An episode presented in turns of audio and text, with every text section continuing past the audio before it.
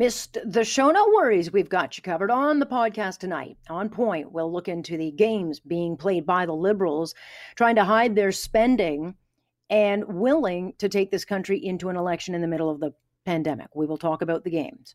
We'll chat with Don Drummond, who is warning what happens if this spending continues. Remember, he was the architect of getting Chrétien and Martin out of the debt crisis in the 90s, as well as helping the McGuinty Liberals out of their spending problems. He's got a warning now. Why are insurance companies gouging, if not cutting off long term care homes?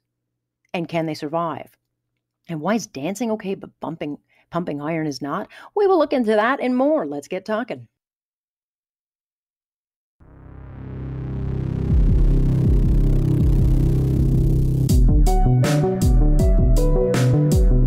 Your point? You just don't ever get the point. Am I getting through to you? That's the point. Do you understand? There is a point. That point where enough is enough. Here's Alex Pearson on Global News Radio. I'm listening.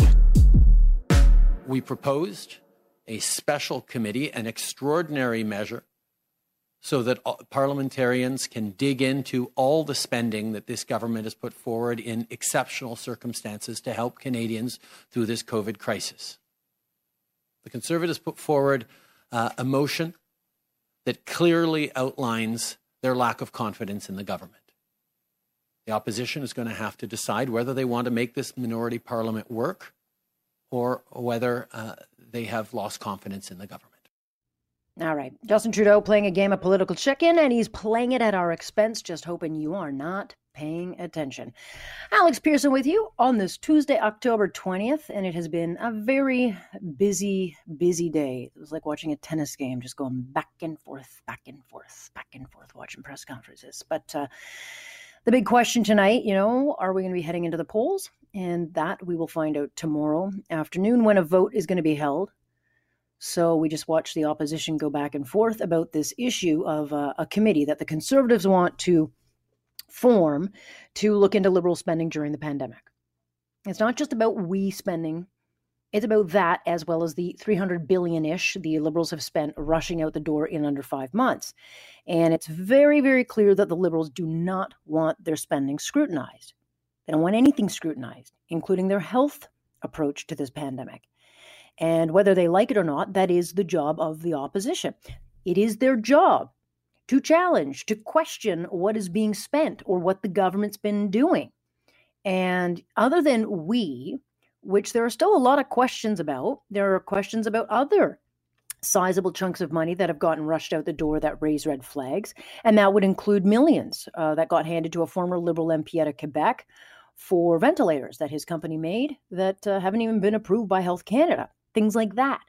And so the liberals have decided to turn what should be a very simple motion put forward by the conservatives to form this committee into a confidence vote that could bring them down. Threatening an election rather than being accountable for a prime minister who's already on his third personal ethics investigation. It's time for some accountability. Indeed, it is. That's leader uh, Erin O'Toole. And um, the Liberals seem to be willing to move this thing into DEFCON 9. And, uh, you know, they say that the conservative motion to form this committee, which would be to probe possible corruption, is proof that they don't have confidence in the government. Therefore, it should be treated as a confidence vote, which is ridiculous. But worse, they actually argued today that a committee would be, well, too much of a distraction while they, quote, focus on Canadians, which is, again, silly. Because, as David Akin pointed out, you can chew gum and walk at the same time. And if they can shut down government for five weeks, and surely, uh, you know, also having nothing to hide, then they can spare time to do something like look into their own spending. So that is just a bunch of BS. I mean, committees are formed all the time. It is where MPs scrutinize all sorts of government issues. It is part of their job. But what was made clear today is that the Liberals want control of who sees what when it comes to spending. And now they're saying, hey, hey, hey, we'll also create a special committee to look into what we feel deserves scrutiny. Conveniently, their proposal would stack a number of Liberal MPs, which, you know, despite having a minority government, would put the liberals in control of what the opposition sees, also giving them the ability to shut it down, just like they did with SNC. They want the power they had as a majority government, which is absolutely nonsense. And David Akin called them on it. Your government interfered with the workings of Parliament in the middle of a pandemic by proroguing. And since you've come back, your government has filibustered at committees, which probably had lots of important work to do, but your government decided to filibuster. Are you certain that it is not the government that is interfering with the important work of this uh, of, of the government of Canada in the time of the pandemic? Well, David, as you know, the governments are independent; they make their own decisions. Yeah, they do. And by the way, never give David Akin the last question, because he'll make you look stupid, and you do. Because this government has tried everything possible to make their scandals go away. They ran and were elected on transparency. Do you remember? It was all about transparency, all about sunny ways. And yet, time and again, they prove anything but. And so they're going to argue well, hey, Mr. Trudeau testified, and we've answered all these questions about we. Not to mention, we handed over 5,000 we documents. Well, here's the truth those documents were heavily redacted by them. The government's own legal clerk said that's not okay. So it was not transparent. So I don't know if the liberals are drunk on parent, uh, you know, power. I don't know if they're arrogant as hell. Maybe both. But if they think they can just spend and do whatever they want without any scrutiny in a minority government, and apparently they do, then they've lost the cause. And they're going to blame the opposition for this, but make absolutely no mistake. This is the liberals. They want to do this. They want to make sure no questions are asked about very questionable things, and they're willing to do it in the middle of a pandemic. And as Charlie, you know, Charlie Angus argued in the House today, while millions are losing jobs or are about to, we got kids that can't go out for you know trick or trick or treating, and these are the games being played. Don't give me any of this hypocrisy about how the liberals actually care about people in a pandemic when to protect the prime minister and an investigation, he's willing, in the worst economic and financial medical catastrophe in a century, that he'd rather go to the polls than actually have the decency to answer questions of parliamentarians. You know, it's Justin Trudeau who said not so long ago that he admires a basic dictatorship. And I, I just didn't think he'd actually try to turn into one. And so, look, the opposition's going to have to put their money where their mouth is. And Angus is right when he pull, you know, points out the absolute gall of this stunt. And it is a stunt because this has never been done. It has absolutely never been done. Confidence votes are had, held all the time. Because an opposition member called to create a committee, it, it's absolutely nuts. And maybe they're doing some internal polling that says, hey, you guys are real popular. Maybe it's time to go now. But it's going to be Jagmeet Singh who will decide whether to prop up this gall or call it out. And here's what he said today I can't imagine how the Prime Minister of Canada would look those people in their eyes, people who are afraid and worried, and say, I know you're worried and afraid, but we're going to an election because I don't like a committee. That is outrageous and it is absurd. Let me be very clear the only way there is an election right now is because the prime minister chooses to have one. Right. So put your money where your mouth is, Mr. Singh, because I, you know, you are the kingmaker, or you're going to be again the liberals' whipping boy. And I don't know because tomorrow will tell the story. And it is very clear that liberals feel they have nothing to lose, so maybe it is time they get called out.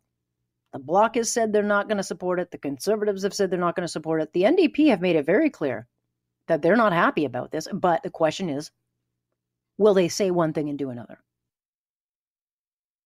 Welcome back. So, if we're heading into an election, and who knows, could happen anytime, then I really, really hope people in this country start to look at the bottom line because as I was reading in the Globe and Mail, Justin Trudeau's spending plans are starting to look like uh, a lot like his dad's, which ushered in big spending despite a slowing economy. And the spending we're seeing today, if it continues going forward, could lead us to the crisis that we saw in the 90s, where we had debt levels soaring to dangerous levels. And then it created a debt crisis, which led to cuts and downloading to the provinces under the Chrétien Martin government. But worse, if this spending isn't brought under control, it's our kids who get stuck with all of this. And should interest rates go up, as expected, the next generation gets buried with it for decades. My next guest knows of this pain and is just the latest economist issuing the warnings because he had a seat at the table during the last debt crisis and helped the Chrétien government get out of it. Professor Don Drummond is joining us now. He's a fellow at Queen's University, but was Assistant Deputy Minister of Fiscal Policy at the Federal Finance Department in the 90s, and of course writes about this issue for the C.D. Howe Institute. Good to have you. Thank you very much. That's what happens when you have a long title. It takes a long time to get to you. well, uh, in universities, the longer, the long titles just mean they don't pay you anything. Short titles okay. you get paid. Long titles you don't get paid. So just now you'll know how that code works. Yeah, I'll never apply then. Okay, there you go. You um you write a pretty blunt message in this particular report that if the Trudeau government delivers on these big spending promises as they laid out in the throne speech, you know, that, that it can't either be done without tax increases or big cuts. And it will be the kids that are saddled with it. And as you say, we don't have the right to do that. Well, I was hoping I was getting in a message a little bit before that, and that we don't necessarily know the answer to this because we don't really know what the plans are. I, I think we have to put a ring fence around the responses to COVID 19. Huge government spending increases, validated grosso modo by what's happened in health and what's happened to the economy. But what comes after? All we have is the indications from the speech from the throne, and they're always vague documents, but right. this one is really the vaguest. It, it, doesn't have anything, and the entire reference to fiscal is one sentence that said plans must be made responsibly. That, that's it, out of pages and pages of a speech. So it refers to a lot of big ticket items, but there's many, many ways that they could approach, and quite frankly, we don't know how they intended. And it's amazing. We're talking about things like national pharmacare or a basic income. There is no debate going on in the country of how those should be designed. What, who, who should they affect? What the amounts would be, and what they would cost. And that's what I find disturbing. Um, yeah, I think if you do them in a certain way, if you do them fulsomely, yeah, we're going to have a big debt problem. But they don't necessarily have to be done that way. But let's have some information and then debate how we should be doing them. Right. I mean, we haven't even thought about the uh, sectors that need help, be it uh, rail, uh, airline, uh, energy sector. There's all sorts of, of, big sectors that still have their hand out to the government, and they're already making all these big promises. And several economists, uh, past bank governors, uh, even the parliamentary budget officer, they've all warned that if the spending isn't controlled, the dam's going to burst. But you know, we I think people forget that coming into this thing, GDP was flat, and I think a lot of people think all of a sudden, like post World War II, everything's going to be gangbusters. Uh, it's not. Well, I've, I've been greatly perturbed. Uh, twice the Globe and Mail has run editorials saying that we should take a chance and grow our way out of the debt as we did it after the Second World War but from the end of the Second World War into the mid 1970s, our real economy grew by 4.7% per average, when we haven't even come remotely close to that ever since. And inflation averaged 4.5, and we're having trouble getting up to 2% inflation. So the world has changed since then. The growth rate shifted down in the mid 1970s, and it took 20 years basically for governments to recognize that and deal with that. And the growth rate is shifting down now. Will governments recognize it? And you kind of wonder, well, maybe not, given they've all these good these spending plans because if you don't raise taxes, the money's not going to come in the front door to start spending this out the back door. Right, and everyone is is working off the current assumption that interest rates, you know, they've been great for a long time. Banks have been pushing us to borrow. Everyone's assuming they're not going to go up, despite the warnings from many that they will, in fact, go up. They have to go up, um, and, and, we will have to pay for that. Um, but on the other hand, Mr. Uh, Professor, a lot of people seem to be very, very comfortable with carrying big deficits right now. Well, but a lot of it just hinges on exactly what you said. What is the course of interest rates? If, if, I mean, any anybody who is a misfortune almost these days to be a, a net saver, you're looking at uh, GIC rates and the like. Even even long-term government bonds, they're not even close to one percent. You're not even coming close to covering inflation. And of course, it's a dream if you're a debtor and a borrower, as the government obviously is. How long will that stay in place? How much will it go? Of course, we don't know those answers. If they stayed super low for a long time everything could be fine. We could fund all of this. The problem is they if they go up at some point and you've built up this huge debt, then you're stuck, right? You could be going along nicely. Maybe for the next five years, the interest is very, very low. And maybe for the five or 10 years after that, once you've accumulated this mass amount of debt, the debt goes up a lot. And as that turns over, that's going to cost a lot of money for the current taxpayers, but even more in terms of a penalty for the next generation of taxpayers who had nothing to do with creating the problem. Right. And, and, this government, as you well know, has said that taxes will not go up, even though they've got a new clean fuel tax that is actually going to drive up costs at the pump and certainly on heating and other things. But we haven't seen a budget. We have no actual true accounting of the numbers. We could be heading into a snap election as early as tomorrow, and we have no real concept of where the dollars and cents are based on what you've seen and your knowledge dealing with governments of the past, and that would include the McGuinty Wynne government, which you gave several recommendations of how to get Ontario out of trouble, which were mostly ignored. Uh, I would have uh, taken them, but mostly they were ignored. What would you suggest get us out of this? Well, I think first we have to define where we want to go. Uh, to get out of it, but what does get out of it mean? And, and one of the big questions for us as a society, and it's, and it's a, a moral question as much as anything else, who should pay for the economic response for COVID 19? because in a lot of fiscal scenarios, and I think to do the speech from the throne basically says we're going to bundle that up, put it off to the side, and we're going to plunk it down on our kids and our grandchildren, maybe even. Is that right? Because they're probably going to have their own crises to deal with. I hope not, but they may have a pandemic, they may have economic recessions, they may have higher interest rates. And remember, too, there's fewer of them a working age to support us the previous generations of the older folks, and that's going to be a load for them to carry. Is that right?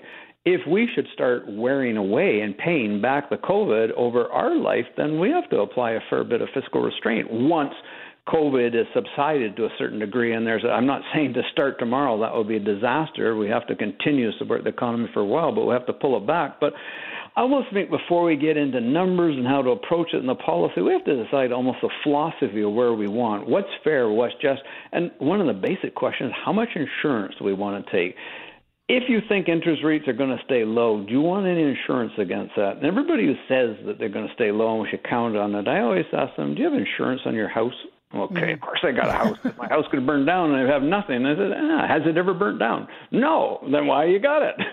That's the kind of thing you're talking about. We saw that we didn't have insurance in the 70s and 80s and 90s, and the big problem that created and the sacrifices. Don't we want at least a measure of insurance against that? But that's that's a discussion we need to have. That requires information. I mean, as you mentioned, I was at finance in the 90s, and everybody will focus singularly on the budget of 1995. But I thought more important that government of the day put out what we called the purple and the gray book before the budget and signaled to people what the issues were, what the challenge was, and in general, the thinking of the government, how they're going to handle.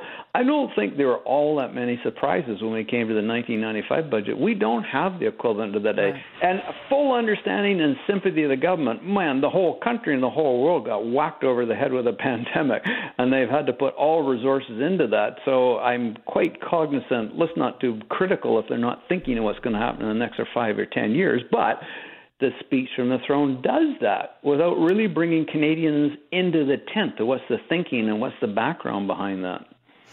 Well, I think a lot of people forget what it was like uh, to see their parents with a home at 19% interest rates. They forget inflation uh, that we saw back in the day. I was I was very young, but I remember it uh, mildly, and I think a lot of people just don't see what they don't see so it's not a problem. And it's going to confront people, I think, uh, over the next few months as we um, make our way through this unknown well, territory. I missed, yeah. I missed, the 19%. I only got to 17%. I got oh. ripped off. But, uh, you know, it's, it's, always interesting because anybody who went through there, any cent you get your hands on, you pay yeah. down the principal. Now, if you say to somebody who's got a 2.65% mortgage, why don't you pay down your principal? They look at you from your, what planet did you come from? And, and you got to sort of understand it. But that, you know, this is the interesting part of the interest rates. It's always an assumption, a guess where they're going to go. Interest rates need to go up to some degree, not high by any means, but we're creating so many powerful disincentives against saving. Saving gives investment, investment gives economic growth. Super low interest rates forever are just incurring a lot of borrowing. And the country and the world is awash in debt in the household, corporate, and government sectors. Uh, we can't go on like that forever. We don't want to go on like that forever. No, the piper will come a calling. Uh, Professor Drummond, I will call on you again. I thought it was a fascinating article. It's worth the read, um, certainly in uh, the Globe and Mail, and I thank you for your time. Okay, you're welcome. Go ahead. That is Professor Drummond. Look, he's been around a while. He might know a thing or two, but he's also not the only person warning of this. So maybe it's time those in charge actually listen. Is the iron ring actually around long term care? Because it's starting to sound like a lot of them are just being choked. And believe it or not, as we are in the middle of this second wave, there are several homes that now can't get liability insurance for COVID 19. And according to the Ontario Long Term Care Association, homes are being offered new policies, but there's a lot of small print, which is the coverage for infectious disease will be no longer covered. We've seen some tactics used with bars and restaurants where they're seeing massive hikes to insurance rates or uh, that they can't get coverage. But when it comes to long term care homes, what it means is that either these businesses can't get loans or lines of credit if they need to invest in the business, and it's leaving operators and caregivers personally liable. Laura Tamblyn Watts is CEO of CanAge. And Laura, previously long term care's uh, homes would get five to 10 million coverage for damages or claims related to infectious disease. But then all the things changed over the summer. What happened? Well, as you can imagine, insurance companies are trying to limit their liability. And for anyone who's had insurance, you know that you can get updates in the mail that say we are no mm-hmm. longer covering this or we're no longer covering that in the case of long term care, you need to have liability coverage and you need the liability coverage in order to operate. And so, what's functionally happening is this long term care homes will not be able to keep their doors open unless they have liability insurance. And what's functionally happening is they're not going to be able to get it. So, government is going to have to come up with a solution. Right, but but they should have seen the problem coming, and, and the problem, and there are so many when it comes to long term care, is if we lose any homes, uh, that means an even bigger shortage of beds and longer waiting lists. Because if you've had a loved one in long term care, sometimes you can wait months, if not years, to get your loved one into that care. But is this an issue for both provincial run, uh, uh, government run, as well as profit homes? Yeah, this is actually even worse than that. This is for all homes run across this country. So that's 79,000 people in long term care home in Ontario and all of the other people across this country as well. Because functionally speaking, you're not allowed to operate without insurance. And liability insurance is one of those critical pieces that you need to actually have. So, mm-hmm. how is it that they didn't think about it? I think it just speaks to the lack of thought, planning, and organization that governments are having with regards to long term care. Because people in the sector knew as soon as the insurance companies started saying, hey, we're not going to cover you anymore, that this wasn't just a concern. This meant the difference between having the doors open or the doors closed. Right. And the Insurance Bureau of Canada, they liken the situation as trying to get fire insurance while your house is on fire. Um, but but this is affecting homes that didn't even see a case of COVID, and so there are homes being roped into this thing that, through no fault of their own, are, are simply being cut off. And what's important to know also is it's not just about COVID. They're trying to make it cover all infectious spread. Well, we call it flu season for mm. a hmm. reason. We get it every single year, and it is absolutely predictable. So is pneumonia. So is Legionnaires and C. difficile and pertussis. All of the things that are common in our older adult population, and something we always have to really fight against in long term care because when you're having congregate housing and high touch care, infection can spread. And so the very fact that we've been talking about yes, we need to have a strategy, and yes, we need quality standards, both of which are true. But the degree to which government is not really thinking about addressing the problem can't be underscored enough when they didn't even think about the fact that the insurance companies could make it so that all long term care would have to effectively shut. Right, but but there is a predatorial feeling to this, and and taking advantage of a situation. I get it. The insurance companies don't want to have to pay out more than than they want to. There have been several long term care homes that have seen a number of, of class action lawsuits. They they have to protect themselves. At the same time, they liken it to buying insurance while the house is on fire. I look at it as changing the rules halfway through the race. It is changing the rules halfway through the rate. And it's not just about one tall, small piece. So let's use the example of something like flood insurance. So many people can't get flood insurance if they live in a floodplain, but you can still get house insurance. It doesn't mean that you can't have the house open, it just means that you're going to have to take steps against floods. That's not what this is. This is saying we won't give you any type of reasonable ability to purchase liability insurance, which is hmm. fundamental to actually owning a house or having a house. So right. it's not just taking a narrow piece and slicing it off and saying, oh, we're not just going to cover COVID 19. This actually foundationally makes it impossible to operate a home. So it's not the same. It does feel quite like changing the rules at a time where we need our long term care home system more more than ever. Well, certainly, you know, th- this is not an instability that homes need to be worrying about right in the middle of the second wave. And so, what is the timeline, uh, Laura, as far as as um, as these homes being affected by this and and possibly closed? It's incredibly fast.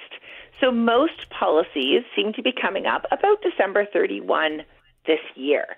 And so homes will have a period of binding the way that anyone who renews their insurance would have a period of binding.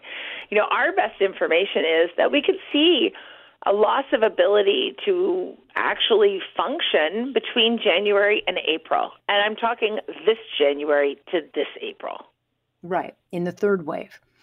so then what is the response coming from the federal and the provincial government? There hasn't been much. So the Ontario Long Term Care Homes, on behalf of a large group of people who are working in this space, wrote to the Prime Minister and the heads of all of the ministries of health across this country and the premiers and said this is an urgent, urgent issue. They formally wrote on October 15th and really have heard almost nothing back. But this issue started coming to bear in the summer when we started having conversations between the insurers and in government, and no action was appreciably taken. So are homes worried? Yes. Should people be worried? Absolutely.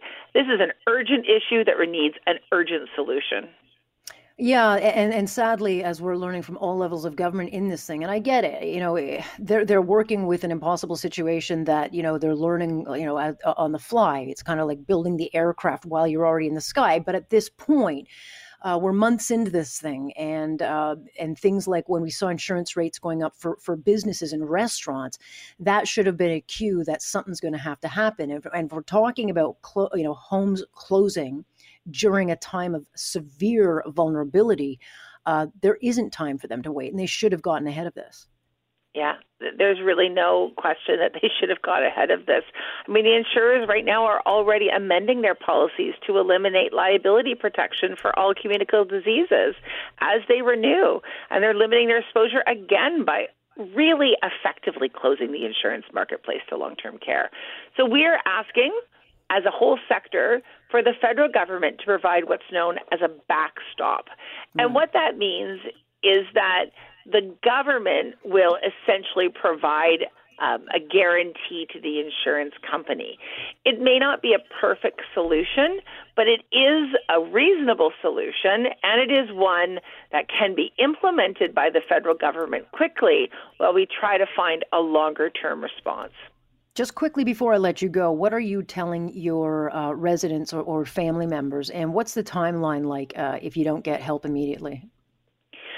So we're saying right now that the system is in crisis, and never before have we seen such a wave. So members and organization partner members of CanAge are speaking with one voice and saying, yes, we need to have significant reform in long-term care, but we also need to make sure that we have a longer vision because having like a fundamental question about whether or not they can get insurance just speaks to how poorly organized the governments are in this sector right now. So we're speaking with one big passionate voice, and we better get that voice answered, or voters are going to be going to the polls about it. Well, you could be going sooner than you think. We'll see what happens uh, tomorrow. Uh, but Laura, uh, you know, we'll keep on this because it is not a problem that uh, we should be dealing with, and, and certainly your industry is not the only one. But uh, we'll continue to follow it. I appreciate your time on it. Thank you. Boy, oh boy, just to add insult to injury with everything else. And now we've got to deal with this. Uh, we will stay on this. It's because it's wrong. I don't think you can compare the, the dance studios uh, with with certain students over and over again to fitness areas. Not not I don't want to knock the fitness folks because I you know I spoke passionately last week about a small boutique uh, fitness area that I'm going to visit in south Etobicoke. So I'm, I'm doing everything I can to make make sure that we get these places opened up as, as quickly as possible. Not so sure that that explanation will fly. I mean, how can the province say yes to dance but no to dining and gyms, a trick or treating for the kids? You know, there's a lot of debate and a lot of confusion over the Ford government's decision to reverse closures in dance studios that were shut down in hot zones across the province, but can now open their doors.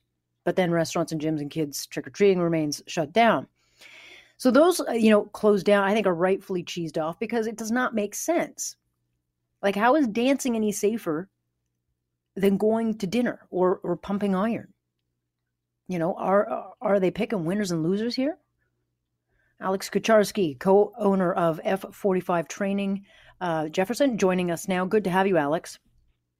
Thanks for having me on the show again, Alex. You were with us last week uh, speaking about your concerns, and you represent a number of gyms, um, you know, in an association that you, you uh, built. I mean, you your main concern was getting shut down again. You have been shut down in certain zones, but now dance companies are, are open. Does does that make sense to you? It, it, really doesn't. Uh, you know, hearing that news yesterday left me extremely shocked and confused. You know, we're already dealing with being shut down again uh, with very little evidence. Uh, and then now there's this whole other layer to it where dance studios uh, are being allowed to open immediately and they're being exempt from these regulations when they offer essentially the same service as a fitness studio. And by no means do I want to, you know, I, I don't think that uh, dance studios should be closed. You know, I fully support them being open, but I, you know, really need to call on the government uh, to be fair in their decision making uh, and also allow fitness studios to open as well. Yeah, I'm of the mind that I don't want any business shut down if we don't have to shut them down, and so that's why Absolutely. I don't find it, um, you know, I don't find it, uh, you know, meaningful that that they're going to allow certain sectors to open up, but others. I mean, you move around just as much as you well know, uh, physically dancing as you would, let's say, in a spin class where we just saw a major spreading event in Hamilton. But you're breathing in and you're breathing out and you're moving around. Yes, you know, definitely there's aerobic uh, exercises performed in all of these facilities that you mentioned, whether it's a fitness studio offering uh, HIIT classes, a spin studio, or a dance studio. Uh, at the end of the day, there's aerobic activity that, you know, it does include heavy breathing, but there is a lot of precautions put into place to prevent the transmission of COVID-19 in these facilities. Uh, and, you know, essentially, you know, the fitness studios uh, have been implementing these sorts of restrictions that they've announced today for dance studios since we've reopened in the end of July, early August. Uh, you know, that includes uh, physical distancing at all times, uh, a limit of people in the class, uh, as well as, you know, having their members pre-register so that you are able to know at any time who was in a specific class, uh, which would of course assist with any contact tracing if that uh, was needed. Do you feel that the uh, province, and I, I get it, it's not an easy thing for, for Premier Ford. He's damned if he does, he's damned if he doesn't. But do you believe, do many of your uh, you know industry believe they're picking winners and losers? Absolutely, that's what it feels like at this point. You know, I understand that. You know, in in the press conference, you know, he said, well, if we now allow boutique studios, uh, what about you know other larger fitness facilities? Uh, and you know he, he does have a point. Like you know, at what point do you stop? But I think that there needs to be a bit more consideration given. If he's you know taking a bit more of a nuanced approach with dance studios, That he needs to engage with the industry uh, and find out what is the approach that works for a boutique fitness studio that is very much like a uh, dance studio uh, and then what is the right solution for a larger big box gym? Uh, you know, I think that we can find solutions for everyone that will work. Uh, and I think it's really about establishing the right guidelines and health protocol and not about uh, just, you know, blanket shutting down an industry because uh, there's a, a, a, you know, an increase in numbers that was predicted many months ago he did say, you know, and I, I, heard, you know, him leaning into the, you know, we'll look into it, uh, you know, see how quickly we can possibly open. Do you have hope at all that they're going to possibly open up earlier than the, than the full 28 days? You know, that is what we're really hoping for. Uh, you know, that is definitely an, an ask of ours is to open and exempt fitness studios without any delay, without waiting for this 28 day period. Uh, you know, hopefully that can happen. Uh, you know, if it takes a little bit of time and we get to the 28 days and we can reopen at, you know, at, after this 28 day mark, I think that will be successful. But the longer that we go, uh, you know, it's really going to become a lot more dire for, for these small business owners. You know, as part of our association, we represent 70 fitness studios across Ontario, and we recently surveyed them, uh, and they said that on average, they had less than three months of financial runway to keep their studio open if they were shut down again. Uh, you know, now we're two weeks into this uh, 28 day shutdown. So for some of them, you know, they have two and a half months left of finances, especially because uh, the the rent relief program that the federal government has uh, recently announced, uh, you know, may not go into effect until until late November, as it hasn't passed legislation yet. So. Uh, certainly, the days are numbered, uh, and you know if we can open immediately and we can find those ex- exemptions and make make the right choices with the guidelines for reopening, you know, that would save a lot of hardship, um, you know, for, for, for a lot of small business owners. Not to mention what happens if there's a snap election uh, with the Trudeau uh, government playing the games that they're playing, then, you know, there will be no legislation passed. And that program exactly. will uh, fall between the cracks, harming you know thousands and thousands of businesses who through no fault of their own are, stuck in this. And so um, you know what's your message then to the premier? I mean i don't know what recourse you have or what your industry can do but what is the plan of action you know what we want we want the we want to ask the the the Ford government to work with us to establish clear guidelines for us to be able to reopen uh, you know without any sort of delay we provide a health service that improves the physical and mental well-being of Ontarians which is so much more important uh, in this in this time I think there was a study today that I saw uh, the Canadian press had written about that said one in four Canadians report that their mental health has suffered uh, and mm-hmm. so you know, we are we are we are an essential service. Uh, you know, I have so many healthcare workers that tell me, you know, how much they rely on the gym and how much they feel, how safe they feel in the facilities. And, you know, these are the people who are taking care of us, and we need to take care of them at some point, too. So, you know, really just want to implore the Ford government to work with us, to engage with us on, on crafting these uh, regulations to allow us to open uh, immediately.